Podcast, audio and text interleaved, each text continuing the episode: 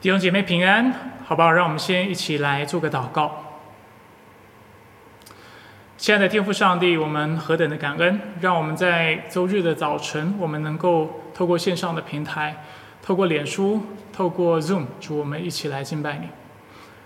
主就在开始今天的信息之前，主我想要带领在焦点基督教会的弟兄姐妹，先来向你做祷告，尤其为美国来代求。我们知道就在一段时间之前，主因为乔治·弗洛伊德的死亡，啊，因为警察的执法过过当，主造成美国社会的动荡，造造成人和人之间的分化、分裂。主就在这样的一个过程当中，我们看到很多人上了街头，上了街头本身其实并不是什么错事，但是我们开始看到很多。啊，不合法甚至暴力的行动、抢夺的行动、抢劫的事情，就我们心里感到非常的心碎，因为我们知道这类的行为没有办法为社会带来医治，没有办法让种族之间能够产生真正的和睦。主人的罪只会加深分化，只会加深仇恨。唯有那十字架的福音，唯有你所教导的爱，主才能够将我们。放在一起，凝聚在一起。所以主，我们来到你面前，主，求你让教会在这段时期当中能够有智慧，让我们知道在这段时间有什么是我们能够做的事情。主，使我们能够将福音带到我们的社会当中。主，让世界上的人清楚知道，主在你里面有平安，就是在社会动荡的时候，他们不需要畏惧。最重要的事情。是那人与人之间的墙，还有人与人之间的不饶恕，其实是能够透过福音，透过耶稣基督而得到化解的。所以，主我们祷告，主求你给我们机会，让我们有机会广传福音，把福音带到我们的社会当中，使我们成为那在黑暗当中绽放光明的，成为那绽放光明的灯塔。主使世人因为能够有机会。认识福音，认识耶稣基督，而得着盼望，还有人生的方向。愿你成就我们一早在你面前所做的祷告，也愿你医治美国这块土地。我们感谢赞美你。以上祷告是奉靠主耶稣基督的圣名求。阿门。啊，那我们今天呢要开始，应该说要继继续延续我们上周开始的主题，就是讲到属灵恩赐。那上周我们特别提到两个恩赐，就是智慧的言语，还有知识的言语。那在上周的聚会结束之后，啊，我有机会去不同的小组拜访，也有机会在刚过的周二跟一些弟兄姐妹有喝茶聊天的时间。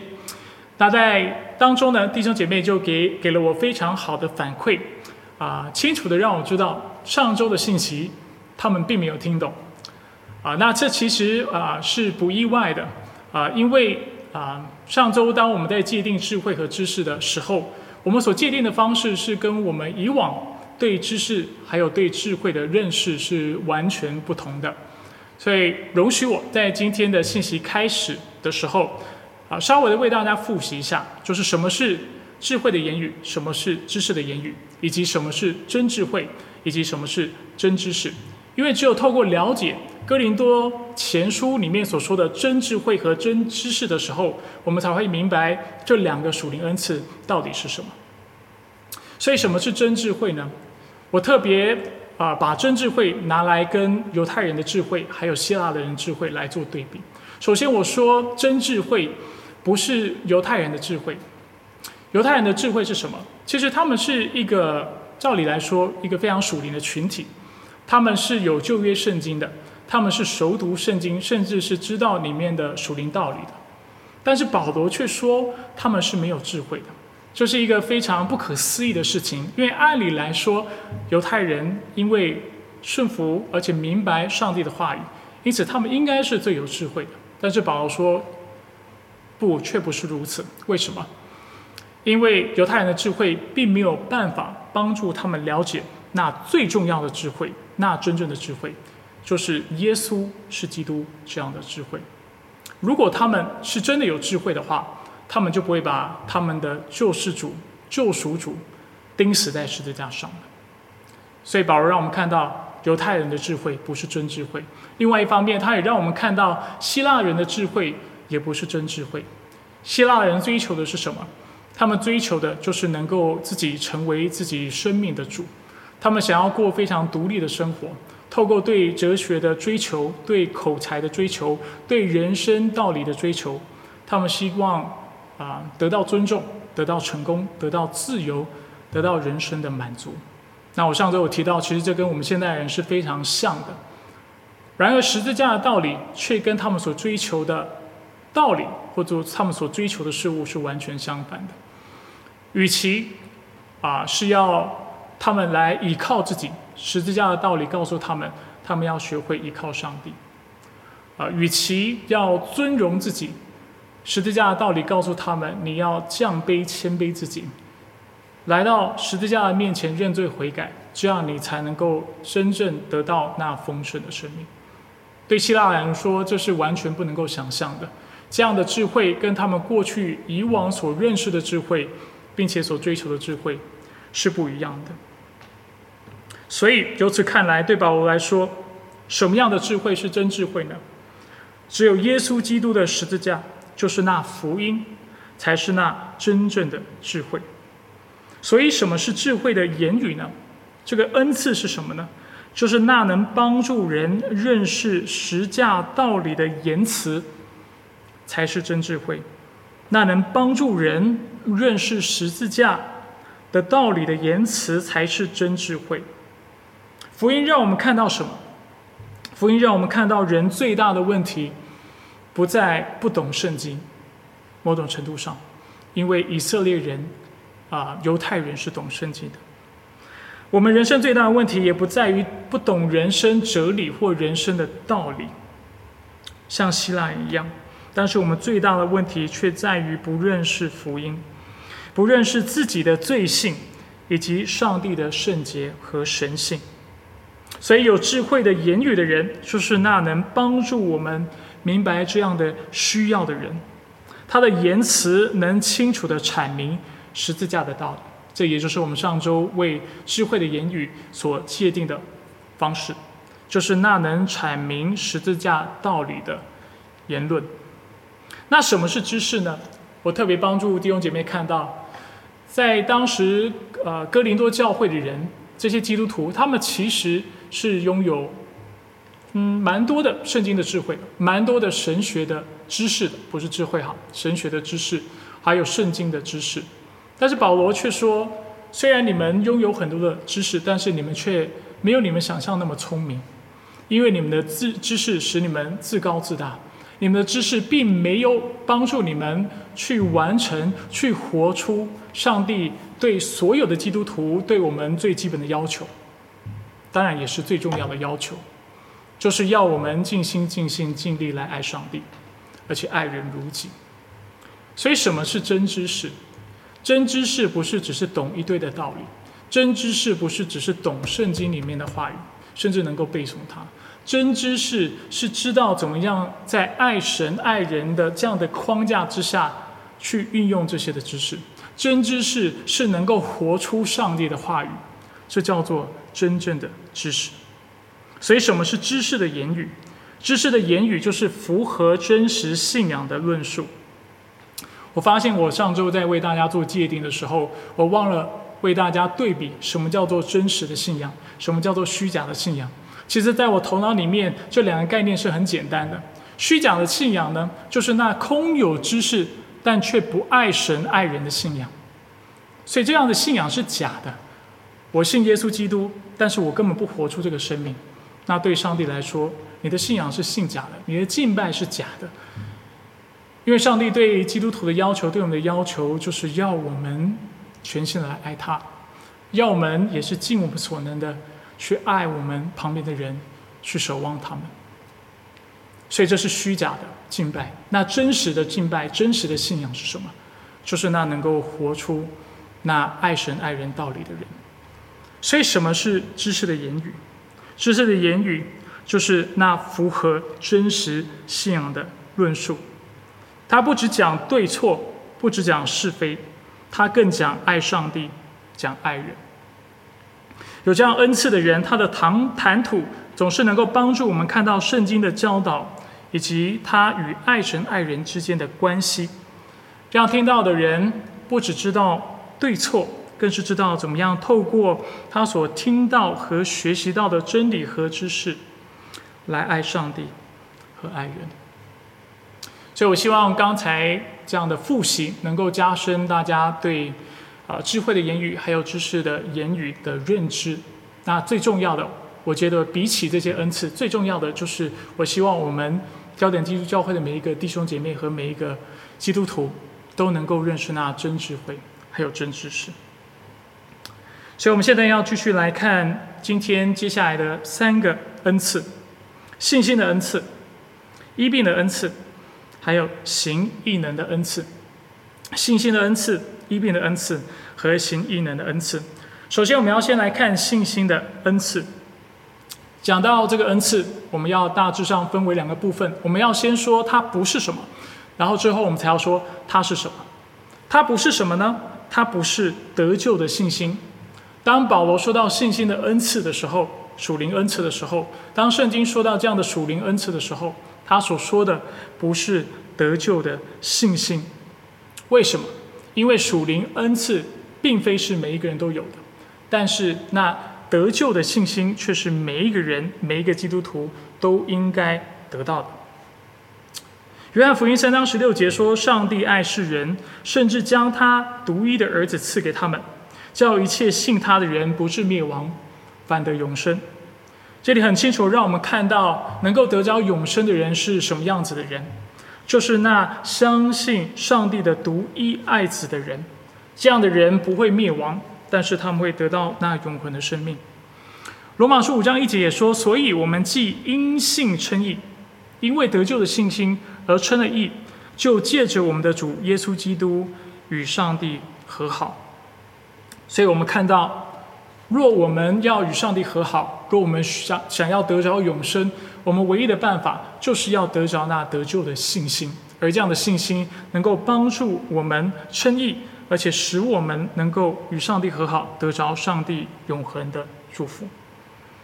然而，这却不是保罗在今天的经文里面所说的信心的恩赐。保罗在哥林多前书十三章第二节说：“我若有先知讲道的能力。”也明白各样的奥秘、各样的知识，而且有齐备的信心，使我能够移山，却没有爱，我就算不了什么。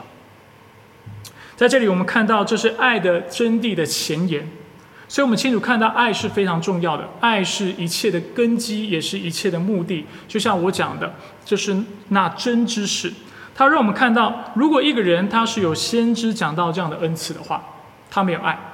那是没有用的。接着他看，让我们看到我们这两周一直在强调的概念，就是如果他能够明白各样的奥秘，就是他有智慧，或者是他能够有各样的知识，也就是哥林多前书啊，或者哥林多教会的人，他们以为他们有的，但是没有爱，他们也算不了什么，因为这样的智慧还有这样的知识是假的，不是真的。最后他说到第四点。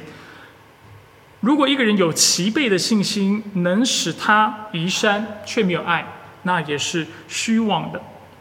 那齐备的信心使他能够移山，或使我能够移山，指的就是我们现在要讲的信心的恩赐。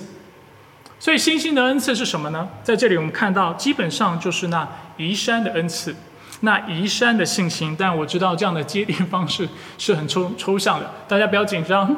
啊，我知道上周我的很多的界定方式是不清楚的，今天我会做得更好，所以我等一下会为大家更清楚的界定我的意思，就是界定这个恩赐的意思，信心的恩赐。那除了今天的经文呢，我想要大家注意到，在新约圣经当中呢，一共三次提到关于这个移山的概念或移山的信心。第一个地方是在马太福音的十七章二十节。当门徒问耶稣为什么他们无法将乌鬼从那个孩子一个孩子的身上赶出来的时候，耶稣清楚的跟他们说：“是因为你们的信心小。我实在告诉你们，你们若有信心，像一粒芥菜种，就是对这座山山说：‘你从这里移到那边’，它也会移过去。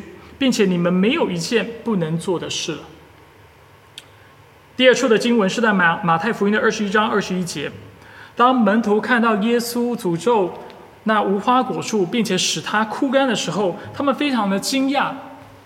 他们问耶稣：“无花果树怎么会立刻枯干呢？”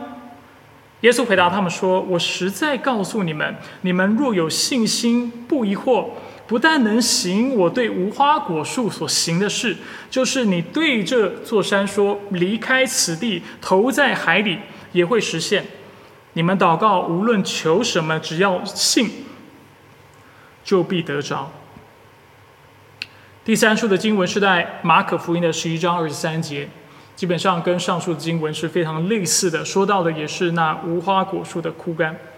耶稣对他们说：“我实在告诉你们。”无论何人对这座山说离开此地，投在海里，他心里若不疑惑，只信所说的必成，就为他实现。所以，根据研究圣经啊，根据研究圣经文学的学者们指出，这类叫山被挪去并且投在海里这样的说法，其实是当时的犹太人非常普遍的谚语。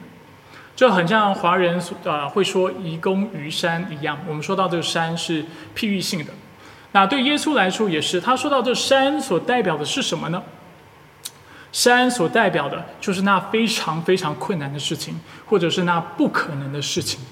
但是耶稣告诉他的门徒，如果你有信心的话，你只要求，凭着信心求，上帝也要将那不可能的事情，那非常困难的事情从你眼前挪去。他能够帮助你，他能够拯救你，他能够完成你无法完成的事情。所以，这就是有信心的人会具有的能力，有信心恩赐的人会有的状态。他们会知道，不管困难再大，不管眼前的问题再难克服，上帝都能够帮他克服。所以，我现在要为大家界定什么是移山的信心，或者是什么是信心的恩赐呢？信心的恩赐就是那确信上帝能够克服万难的能力。圣灵所赐的，是那确信上帝心里笃定上帝能够克服各样困难的能力。那我心里对这样的定义是非非常满意的。那非常满意的缘故呢，是因为，啊，虽然我不敢说，啊，信心的恩赐是我最强的恩赐，或者是我在这方面的恩赐是非常强的，但是有一件事情是我知道，就是我的确认为我自己有这样的恩赐。我怎么知道呢？啊，我会知道是因为自从我蒙召以来，我不管是读神学院，啊，不管是啊，就是服饰的合场。啊，不管是要怎么开始牧会等等这一切的事情，我从来没有担心过上帝会供应。啊，我知道牧会是困难的，因为我啊看过很多传道人，他们生活是辛苦的，也看到在牧会当中他们如何被攻击，甚至我过去自己也是一个会攻击传道人的人，所以我知道牧会是啊非常辛苦的。但是我从蒙召以来，我并没有怀疑过上帝会帮助我。而且上帝能够为我挪山，这样的一个事实，我知道会困难，但是我知道这，呃，一关关的难关会过去，上帝会帮助我度过过五关，啊，斩六将，啊，所以我一直以来都有这样的信心。而很奇妙的，上帝也的确按着我这样的信心，为有为我成就了那许许多多那不可能的事情。那有信心恩赐的人呢，不代表他在过程当中不会有任何情绪的波折，也不代表他不会因为他所面对的困难有所挣扎。但是这样的人会将他的目光放在上帝的身上，而且他会清楚知道，上帝虽然我不能，但是在你凡事都能。然后他心里面就因为这样的一个确信，他心里就发起非常大的信心。而且他就能够举目仰望上帝，期盼上帝在他的生命当中，在他现在的处境当中做那奇妙、不可思议的工作。啊，最近这段时间，我们每天早上会有晨更。那啊，我相信弟兄姐妹已经不止一次听到我在晨更当中，有些时候我会这样做祷告。我会说：“上帝啊，因为你是那又真又活的神，而且我们相信你的缘故，所以说我们相信就是在今天，就是在此时此刻，我们等待上帝工作，不是只是未来，但是在今天，就是在此时此刻，你就能够做那奇妙的事情。所以我们愿意啊观望你的作为，我们愿意仰望你，愿意知道，只要我们信。”那奇妙的大事，那使我们惊叹的大事，就在我们今天的生活当中要不断的发生。每次我做祷告的时候，我从心里面相信这样的事情必会成就，而我认为这样的一个状态，应该就是信心的恩赐所会有的状态。如果你问我我的信心是从哪里来的，一方面我会说是来自于圣经。这也就是我有信心的地方。圣经说了，我就信。那另外一方面呢，我也会说，这真的是从圣灵而来的，因为我深信上帝呼召了我，而他既然呼召了我，他就会完成他在我身上所开始的善功。那这是我们第一个要看的恩赐，就是那信心的恩赐。什么是信心的恩赐？我再为大家念一次它的界定方式，就是那确信。那笃定上帝能够克服万难的能力，这是第一个恩赐。第二，我们要讲到医病的恩赐。在原文当中呢，这个恩赐的这对词，charismata is maton，它是复数的。英文可以翻译成 various gifts，或者是 various kinds of healings。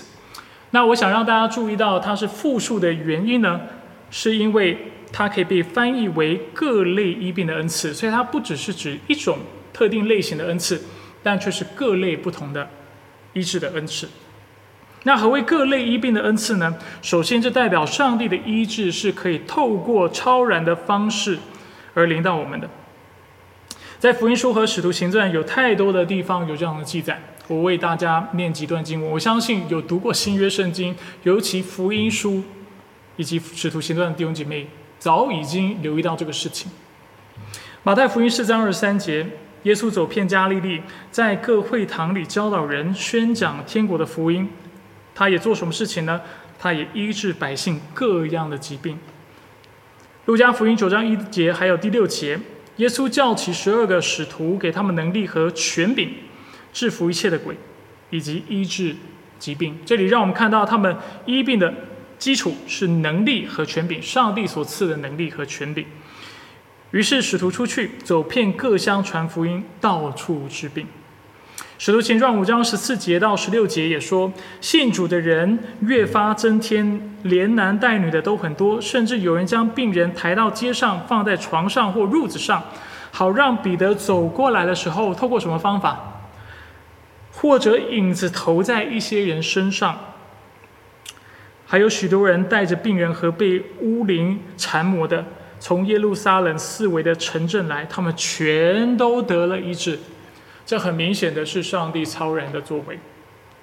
所以，当我们说到属灵恩赐、医病的恩赐的时候，我们首先要看到的，这个医病的恩赐是上帝超然的工作。就像我们常说的，是从圣灵而来，而且它的效用是上帝自己保证，而且上帝来运行的。然而，我们需要注意到，就是各类医病的恩赐，指的除了是那超然的恩赐之外，圣灵也可以透过那自然或科学的方式来医治我们。所以，许多神学家提醒我们，把超然和自然这两者对立起来是非常危险的事情。而且，他们会说，这种把自然还有超然这两个概念对立起来。是在十七世纪、十八世纪，就是那啊启蒙主义以这样的人才会有的思考模式。换句话说，对初代的基督徒、对初代的信徒来说，他们心里面不会有这样的区分，因为这样的哲学思潮尚未临到、尚未来到啊，就是人类的社会当中。对他们来说，不论上帝是透过什么方法，只要人得医治。就一定是上帝的作为，不管是那超然的还是自然的，人的病能够得到医治，就一定都是上帝的工作。这是过去的人他们会有的理解方式。所以我很喜欢的英国著名的解经家 Anthony Thiselton，他就表示，各类包含什么呢？各类就是包含了即刻或渐进的肉体、心理或身心上的，透过使用药物或上帝直接工作的各种方式。我再为大家念一次：当我们讲到各类的医治的恩赐的时候，我们指的是什么？就是包含即刻，就是马上。或渐进的，就是慢慢得着医治的；然后医治的范围是肉体上的，是心理上的，也是身心上的。那透过什么手段或方式呢？透过使用药物、使用医疗科技，也可以是透过上帝直接工作的各种方式。在这里，直接是被框起来的，原因是在于我们相信所有的医治的工作都是上帝的作为，只是从我们的角度来看。我们会觉得超然的作为是直接的工作，然后透过药物的工作就是间接的。但是我们要记得一件事情：万物都是上帝所创造的，所以纵使人的眼光看起来是间接的，但是这其实还是上帝直接祝福我们的方式。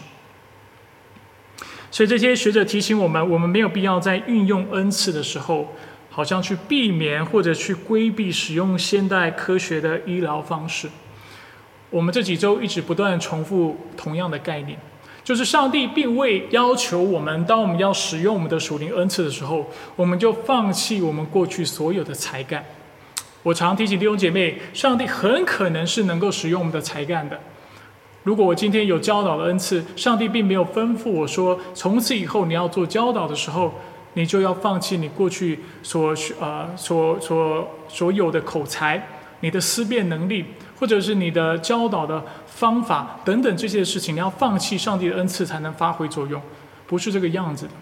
因为我们清楚的说过，上帝若是愿意，他能够使用我们的恩赐，使它升华，使它的效果被强化，让它成成为属灵恩赐，并且造就在教会当中的弟兄姐妹。那医治的恩赐也是这个样子。啊，学者们他们说到透过医疗的方法的时候，他们并不是说。啊，上帝医治的效果是建立在这些医疗的方法上面，没有他们的意思是说，是透过这些方式，但是因为是属灵恩赐，所以上帝肯定能够使这些的医疗方式发挥更大的效用。懂我的方，懂我的意思吗？就像教导的才干，如果过去有这样的才干，但是如果上帝使他升华，或者是更大的发挥他的效用的话。他可能成为一个属灵恩赐，就是我用同样的方式教，但是上帝因为祝福我教导的方式的缘故，所以他让更多人能够在当中得到益处。而且我常说，而且我们能够使这样的人能够真认识神，来依靠上帝，这就是属灵恩赐应该要达成的效用。那同样的，医病的恩赐也是这个样子。当我们说透过一些自然的方法的时候，我们并不是说医疗的效果是建筑在这些自然的方法上。而是我们是在说，上帝会使用这些自然的方式，这些天然的方式，但是他能够透过有属灵恩赐的人加强那医治的效果。所以雅各书五章十四节说：“你们中间若有人病了，他该请教会的长老来为他祷告，奉主的名为他抹油。”这里我们看到，除了祷告之外，让我们看到要奉主的名为他抹油。在解经的时候，我们会说，这抹油可能代表两个意思。第一个意思是一个仪式上或者是属灵的含义，但是另外一方面，我们也常常会说，在当时的社会，其实抹油是常常油是常常拿来做医疗工作而被使用的。当好撒玛利亚人看到那被打个半死的人的时候，他就动了慈心，上前用油和酒倒在他的伤处。路加福音十章三十四节，马可福音六章十三节也告诉我们，当耶稣差遣十二使徒去布道的时候，使徒就出去传道，叫人悔改，又赶出许多鬼，然后呢，用油涂了许多病人，治好他们。我们没有必要认为，好像一用油，好像就是把我们的盼望建筑在油上面。不是这个样子的。上帝可以使用他所创造的万物，他可以使用我们文化的啊这些的工具，然后使我们得到益处。这并不是他不能够做的事情。过去我曾经听过这样的教导，就是有人表示，上帝之所以在第三世界国家会做更多的医治，还有更多的神机骑士的缘故，就在于第三世界国家的人，他们的心不像第一世界国家的人这么刚硬。这是一个可能的解释，但是我认为这不是一个必然或者是唯一的解释。我认为透过刚才的这个理解，我们也可以说，上帝之所以在那资源匮乏的第三世界国家会做更多的神机骑士，做那医治的医治的工作，很可能就是因为那些地方是非常缺乏资源的，他们是没有基本的医疗的器材或医疗的技术的，所以上帝因为怜悯他们的缘故，他就做那更超然的事情来祝福他们。但是超然不代表啊，就是更好。因为在第一世界国家当中，上帝也可能会透过一些自然的方式，当然他的自己的灵在背后做那奥秘的工作，加强那啊就是那医疗的效用，使我们能够得到医治。这无非啊不是上帝能做的事情，所以我认为我们可以从不同的角度来看待这个事情。最重要的是，就是作为基督徒，当我们经历医治，不管是透过什么。方式得到医治的时候，我们都应当把赞美和感谢归给他。所以总的来说，什么是医病的恩赐呢？现在要为大家提供我界定的方式。简单来说，医病的恩赐就是那各种能够治愈肉体、心理和属灵疾病的能力。什么是医病的恩赐？就是那各种能够。治愈肉体，各种指的就是可以是超然的，也可以是透过自然的医疗科技，能够治愈肉体、心理和属灵，就是全范围疾病的能力。所以，不论是上帝直接的工作也好，或者是他间接，哦，需要再次说明，间接是从我们眼光来看，但是上帝不管是直接超然的工作，或者是透过医疗，他其实也是直接的透过医疗的这些的工具来医治我们。所以，上帝透过教会，透过赐给我们医治的恩赐，是要我们当中有各样疾病的弟兄姐妹可以得着服侍和医治，这就是医治的恩赐。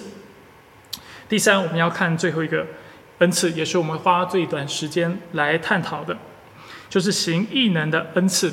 花最短的时间，是因为圣经在这方面的资讯提供的非常少。那如同医病的恩赐呢？行异能这个恩赐在原文里。它所用的词也是复数的，英文可以翻译为 “workings of miracles” 或者是 “deeds of power”。所以很明显的，这个恩赐所指的不是一个特定的，就是单一的这样的异能，却是各样的异能。那在圣经当中，异能有哪些呢？简单来说，就是所有除了医病之外，就是我们上述所讲的属灵恩赐之外的所有的神迹奇事，其中包括赶鬼。叫水变成酒，平静风浪，在水上行走，用五饼二鱼喂饱五千人，审判人并使人瞎眼，被毒蛇咬却不死，或使死人复活等等。那我想在荧幕前面的弟兄姐妹，尤其如果你是刚信主的，你可能心里会有一个疑问，就是牧师，这真的是有可能的吗？那我会很肯定的告诉大家，啊。不只是有可能，是绝对有可能的。那为什么会这么说呢？两个原因。第一个原因就是我刚才已经分享了，我是一个有信心恩赐的人，我是一个非常有信心的人。当圣经告诉我他会医治，他是又真又活的上帝的时候，他能够行异能的时候，我就信了，在我心里面没有任何的怀疑。那当然，我相信这是圣灵的工作。就像我讲的，属灵恩赐所赐的，赐给我们的是圣灵，对不对？没有顺利的工作，我们就无法得到这种比较超然的、独特的信心。啊，我还记得过去有人问我说：“啊，牧师，你怎么知道上帝爱你？”那我知道很多人会透过不同的方式，啊，来认识、来明白、来经历上帝的爱，而且心里能够透过不同的方式，啊，能够更确定上帝是爱他的。但是对我来说，我每次有人问我这个问题，我都回答说：我为什么知道上帝爱我？因为圣经告诉我。啊，对我来说，我相信上帝爱我，没有别的原因，就是因为圣经是这么说的，所以我就信了。那另外一方面呢，我们也在教会的历史当中，啊，常常看到这方面的见证。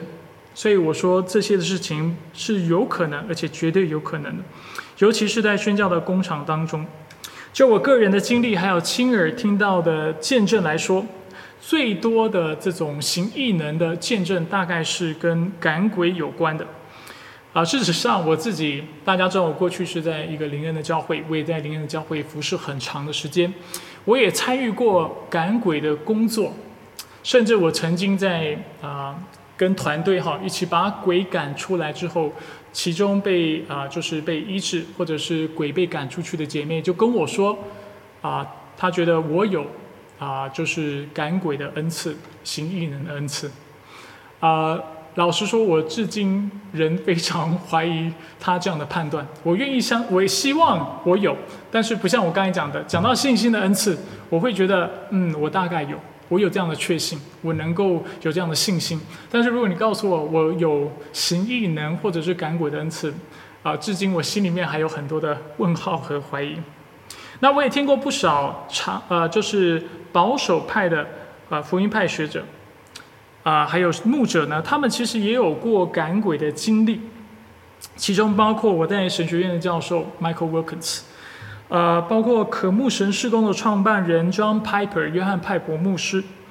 呃，那其中呢，我觉得最有趣的大概是我蒙召时，啊，就是呃对我说话，或者是我的启蒙老师，啊，John MacArthur 牧师。我觉得他的见证是最有意思的。如果你不认识 John MacArthur 牧师的话，让我很快的一两句话描述他。他是一个在福音派教会当中非常知名的牧师，然后他的讲道非常好。如果大家有兴趣，啊，去听听他的讲道，我相信你会得到非常多的益处。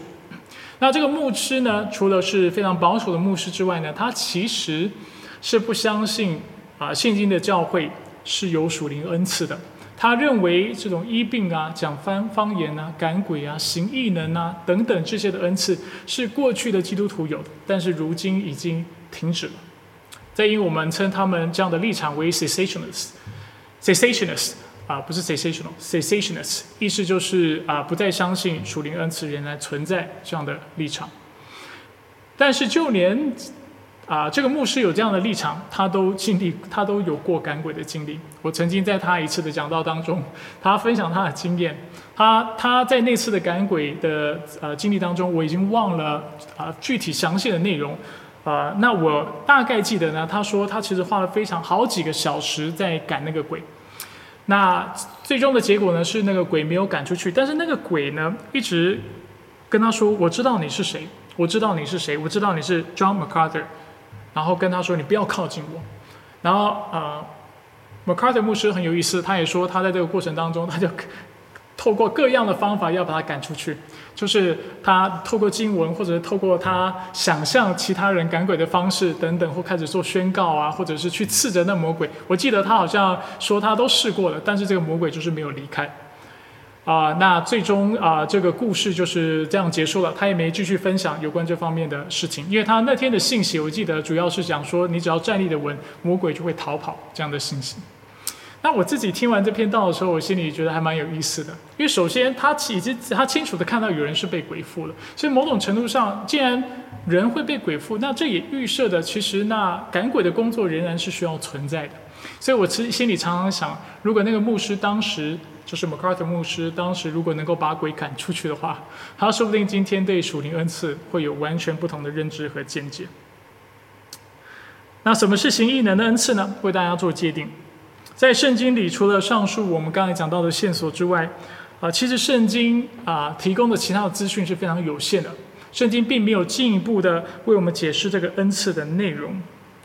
不过，因为神机骑士主要的目的，圣经在其他地方让我们看到，神机骑士主要的目的是为了见证上帝，并且见证福音的信息的缘故，所以我认为我们可以这样来界定，就是行异能的恩赐，就是用于见证上帝大能的特殊能力，用于见证上帝大能的特殊能力。那我会用特殊能力词，也是因为希望用更白话的方式帮助大家来理解，就是这些的属灵恩赐。所以以上就是我们今天要一起来学的属灵恩赐。啊，讲到信心的恩赐，讲到医医病的恩赐，讲到行异能的恩赐。我们特别说到信心的恩赐，就是确信上帝能够克服万难的能力。那我们也称之为移山的信心。那医病的恩赐呢，是那各种啊能够医治肉体、心理和属灵疾病的能力，各种能够治愈肉体、心理和属灵疾病的能力。最后，我们说行异能的恩赐，则是用于见证上帝大能的特殊能力。所以，亲爱的弟兄姐妹，我想问你：你是否具备上述任何一个恩赐吗？那弟兄姐妹啊，可能心里想说：牧师，你也帮帮忙，拜托你好不好？今今今天讲的这三个恩赐，感觉都是非常超然的，非常不寻常的，我怎么会有呢？啊，如果你心里面是这个声音的话，我要提醒弟兄姐妹，不要这么快的放弃。不要觉得我今天在讲天方天方夜谭，不要觉得我今天在讲一些跟你完全无关的属灵真理。啊，对我来说，信心的恩赐的确啊，我会认为，如果一个人有这样的恩赐的话，他其实应该会知道，因为他对上帝会有啊超乎常人般的信心。那我自己常有这样的经历，我清楚的知道我有这样的恩赐。但是，其实，在今天的这个清单当中所说到的医治的恩赐和行异能的恩赐，我觉得有些时候不是这么容易，而且这么快就能够发现。尤其如果你没有在操练为别人祷告的话，如果你平常不是一个代祷者，而且你也不常开口祷告，而且不常为人祷告的话，其实你很有可能很难发现你有这样的恩赐。我跟大家分享我的经验。其实很多时候啊，因为我是一个牧师，我需要为弟兄姐妹祷告。但是很多时候，我其实不确定我祷告的内容，就是对方是怎么想的。我当然知道上帝纪念我的祷告内容，我也是从心里面发出这样的一个祷告的内容，希望祝福在我眼前的这个弟兄或姐妹。啊，但是常常呢，我很意外的发现，就是可能祷告完，当时也没听那个弟兄或姐妹说什么，但是在事后。可能听他们分享见证的时候，或者是听他们跟别人分享他们过去一些属灵经历的时候，我才知道，可能我过去的祷告祝福到他们，我过去的祷告在我没有意识的情况下激励到他们，而且医治到他们。而说不定在那时候，圣灵就特别因为眷顾我的缘故，因为爱，更是因为爱那个弟兄或姐妹的缘故，他就透过我说出那能够带来医治能力的话语。就给了我短暂有医治啊恩赐这样的能力，那这是说不定的。那上帝会怎么样用我们呢？上帝啊，我认为我在我的确没有医治的这样的恩赐，我也没有行异能的恩赐，但是这不一定是上帝使用你的方式。也许你是具备这些独特的能力的，但是你一定要开始祷告，因为在祷告当中，你才能够得着印证，你才能从啊就是。重复的事件当中，看到你是否真的具备这样的能力，很有可能你开始带祷之后，你会发现你是有那医治能力的。你为人祷告，为那有疾病人祷告，他就会好；为那心里呃伤心的人祷告，他心里就得到安慰；为那那心智不正常的祷告，他就慢慢的、慢慢的，他能够恢复正常。说不定你是有那医治的恩赐的，但是你要怎么发现呢？就是要开始为别人带祷，成为一个带祷者，成为一个。祷告的人，除此之外，行异能说不定也是透过祷告来得着实践的，对不对？就是你在为别人祷告的时候，上帝就用非常不可思议的方式来帮助这个人。比如说，过去的信徒他们坐牢，然后透过祷告，上帝就把牢房打开，这难道不是一种异能吗？我相信是。所以，我认为在祷告当中，也许，也许上帝你会发现，上帝就给了你这样的恩赐，也说不定。而当你发现你有这样恩赐的时候，恭喜你，因为上帝要大大使用你来祝福许许多多的人，而且来祝福教会。所以，亲爱的弟兄姐妹，不要那么快放弃，不要觉得今天牧师所说的这三个恩赐是天方夜谭。说不定上帝就是使用你，然后要你透过祷告来祝福教会。让我们来做结束的祷告。亲爱的天父上帝，感谢您，让我们在今天的信息当中更深的明白什么是信心的恩赐。什么是啊医治的恩赐？什么又是行异能的恩赐？啊，主求你真的是大大激动我们的心，主让我们不要那么快的以为主我们不具备今天所说的这些的恩赐。我知道乍听之下，主这些的恩赐感觉非常独特，非常的超然，好像不是一般人所能够拥有的。是的，我们也认同这样的事情。但是主，我我仍然不放弃。我相信主，你过去帮把这些恩赐赐给教会，如今你仍然能够做这样的事情。但是主，我们怎么知道自己有恩赐呢？很多时候，我们要开始先学会为别人祷告，成为那带祷者，成为那祷告的人。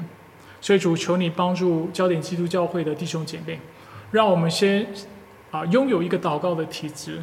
学会来祷告，开口来祷告，为人来祷告，为世界、为社会、为事件来祷告。